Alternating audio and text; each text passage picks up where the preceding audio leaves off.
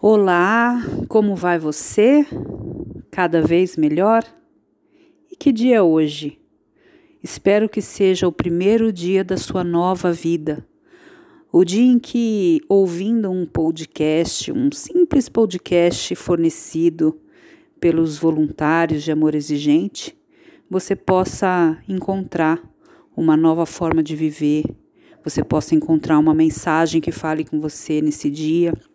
e que também te ajude a entender melhor os princípios de amor exigente, esse programa transformador que vem ajudando milhares de famílias nos seus aspectos parentais, conjugais e filiais a serem cada vez melhores por meio de uma qualidade de vida cada vez maior. Meu nome é Romina Miranda, sou voluntária de amor exigente. Estou hoje como coordenadora dos grupos de cônjuges, que são os grupos em que nós recebemos as esposas, os maridos, as namoradas, os namorados, as pessoas que já se relacionaram afetivamente com usuários de substâncias e que de alguma maneira gostariam de procurar uma nova forma de se relacionar, as pessoas que estão em busca dos seus de conhecer os seus padrões de relacionamentos afetivos. E este grupo também utiliza os princípios de amor exigente para se beneficiar no autoconhecimento e na melhora no dia a dia eh, das suas questões correlatas à afetividade. Eu vou falar a respeito do sétimo princípio uh, na quarta semana onde nós estudamos durante o mês, vocês já sabem, a tomada de atitude, e especificamente na quarta semana falamos sobre o princípio ético. Então, eu vou procurar ser breve para falar um pouquinho de cada um e, especialmente, é, voltar um pouco desses princípios para a realidade dos nossos grupos de cônjuges, para que vocês possam ter um olhar também para esse sistema, sejam vocês é, pessoas que tenham relacionamentos conjugais a serem olhados sob essa, esse aspecto de amor exigente, sejam vocês pais ou filhos que queiram aprender um pouco mais sobre essa metodologia. Então, como vocês já devem ter ouvido durante todo o mês de julho, o sétimo princípio é o preparador, aquele que nos prepara para tomar uma atitude. Né? Então, nós temos uh, a honra de ter um programa que nos ajuda a nos preparar para que possamos tomar uma atitude pensada, articulada, planejada, de forma que os seus resultados sejam cada vez mais assertivos, de forma que nós possamos antecipar as possíveis problemáticas que possam surgir dessa tomada de atitude, de forma que possamos também imaginar a maneira como nós reagiremos a essas dificuldades e como nosso parente, usuário de substâncias, também agirá. Nos preparando para isso, certamente nós teremos condições de administrar bem essa crise, como seremos convidados no próximo mês, e por isso teremos a oportunidade de realizar as melhorias. Mas nos preparar significa pensarmos, planejarmos, realmente termos a certeza daquilo que nós gostaríamos e principalmente pensarmos em como fazer da forma que nós possamos manter a nossa tomada de atitude, pois essa tomada de atitude vai gerar uma crise em qualquer circunstância, visto que ela vai fazer com que o sistema familiar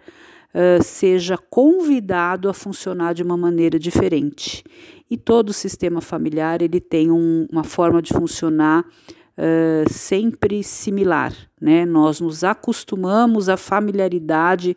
dos membros, a familiaridade dos nossos padrões, sejam eles da nossa família atual ou da nossa família de origem. Nós sabemos já manejar o funcionamento, mesmo que seja um funcionamento doentio ou não funcional. Dessa forma, quando a gente gera uma crise, nós vamos é, estar sugerindo fazer diferente, sugerindo é, estar à frente de novos papéis que até então nós não estávamos, sugerindo ter atitudes que nós não conseguíamos ter. Então, tudo isso, essa tomada de atitude, tudo isso vai reverberar no sistema familiar como uma onda que vai desmontar uma série de crenças, de comportamentos, de padrões, para que então possamos ter a chance de fazer diferente. Então, na minha concepção, esse uh, princípio é altamente transformador, além de ser um princípio preparador mas é aquele que vai efetivamente começar a nos levar por novos caminhos após tantas descobertas que nós fizemos até esse momento com os seis primeiros princípios. Na questão da conjugalidade especificamente, nós podemos dizer que também entre os casais, sejam eles namorados, maridos, parceiros, existem os momentos necessários das tomadas de atitude, sejam elas uh, em prol de uma mudança que se refira uh, tanto à manutenção do relacionamento, como muitas vezes a tentativa de, por meio de uma separação, gerar uma crise que possa vir a ser aquela que vai fazer com que a situação mude e que as coisas voltem a funcionar de uma forma melhor. Existem várias situações, portanto, o princípio ele é aplicado a cada uma daquelas que nós estamos vivendo. Nos grupos de cônjuges, nós temos sempre esposas e maridos eh, dizendo que gostariam de tentar gerar crises e nós sempre insistimos na necessidade da mudança de si para que possam afetar o outro. Muitas vezes essa mudança se dá através de um comportamento diferenciado, às vezes por meio de um novo acordo de convivência, e às vezes esse acordo de convivência, se não cumprido, também pode ser revisto para continuar para podermos continuar na tentativa de gerar e gerar crises que possam efetivamente mudar o sistema conjugal e assim impactar sem dúvida o sistema filial, caso esse também faça parte do contexto. Então, assim como no amor exigente para pais ou para os usuários na sobriedade ou até na prevenção, no amor exigente para cônjuges, nós trabalhamos com a ideia de novas formas de viver um relacionamento conjugal a partir da possibilidade da geração de uma crise, desde que, claro, bem preparada, como nós trabalhamos nesse princípio no sétimo mês, o sétimo princípio. Em relação ao princípio ético, nós temos o princípio que diz agir com respeito e fraternidade no relacionamento com entidades afins. Então é muito importante nós lembrarmos que para que nós possamos ter sucesso no manejo de todas essas questões relacionadas ao uso e abuso de substâncias e todas as suas consequências, nós não podemos agir sozinhos, né? Muitas vezes nós temos uh, outras entidades que estão nos apoiando e que poderão apoiar as pessoas que nós em algum momento orientamos sejam elas uh, outras, outros movimentos que tratam da família, outros movimentos que tratam do usuário, sejam clínicas, comunidades, ONGs que abordem situações que são consequências do uso e abuso, que são consequências da codependência. Nós, na verdade, temos que fraternalmente, cordialmente, de forma cooperativa, estarmos sempre nos relacionando com essas entidades. Isso é fundamental porque é assim que nós formamos a rede de apoio, a rede de suporte. Nós sozinhos, por mais que sejamos um grupo formado por milhares de voluntários, por mais que sejamos um, um movimento formado por milhares de voluntários e com é, centenas, dezenas, milhares de grupos também,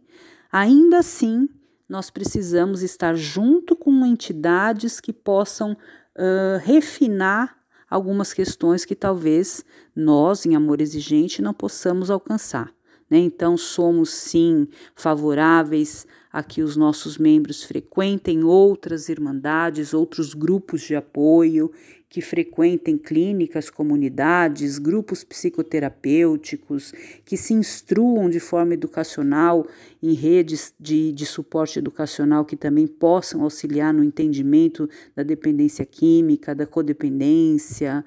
Uh, estamos, com, estamos sempre em parceria com clínicas e comunidades que precisam da nossa participação para levar uma palavra para os familiares ou até mesmo para mostrar como é o trabalho do amor exigente na sobriedade uh, a comunidade como um todo, onde nós possamos levar a mensagem a respeito da conjugalidade independência química, da, do sistema familiar independência química, seja ela qual for, o nosso princípio ético nos convida a sermos sempre colaboradores, cooperativos e fraternos. Então, além de vivenciar o princípio do mês, o princípio básico que nos orienta a tomada de atitude em todos os níveis do sistema parental, nós precisamos nos lembrar sobre, uh, em relação ao nosso princípio ético, que nos convida a refletir a respeito da importância de trabalharmos sempre em comunidade, em cooperação e fraternidade com aqueles que juntos serão uma rede de apoio para os nossos familiares e para todos aqueles que nós atendemos com muito amor e exigência. Um grande abraço para você que nos ouviu no dia de hoje e eu espero que a nossa mensagem possa ter feito a diferença no seu dia. Romina, sempre com vocês nos grupos de cônjuges. Um beijão e muito obrigada por tudo.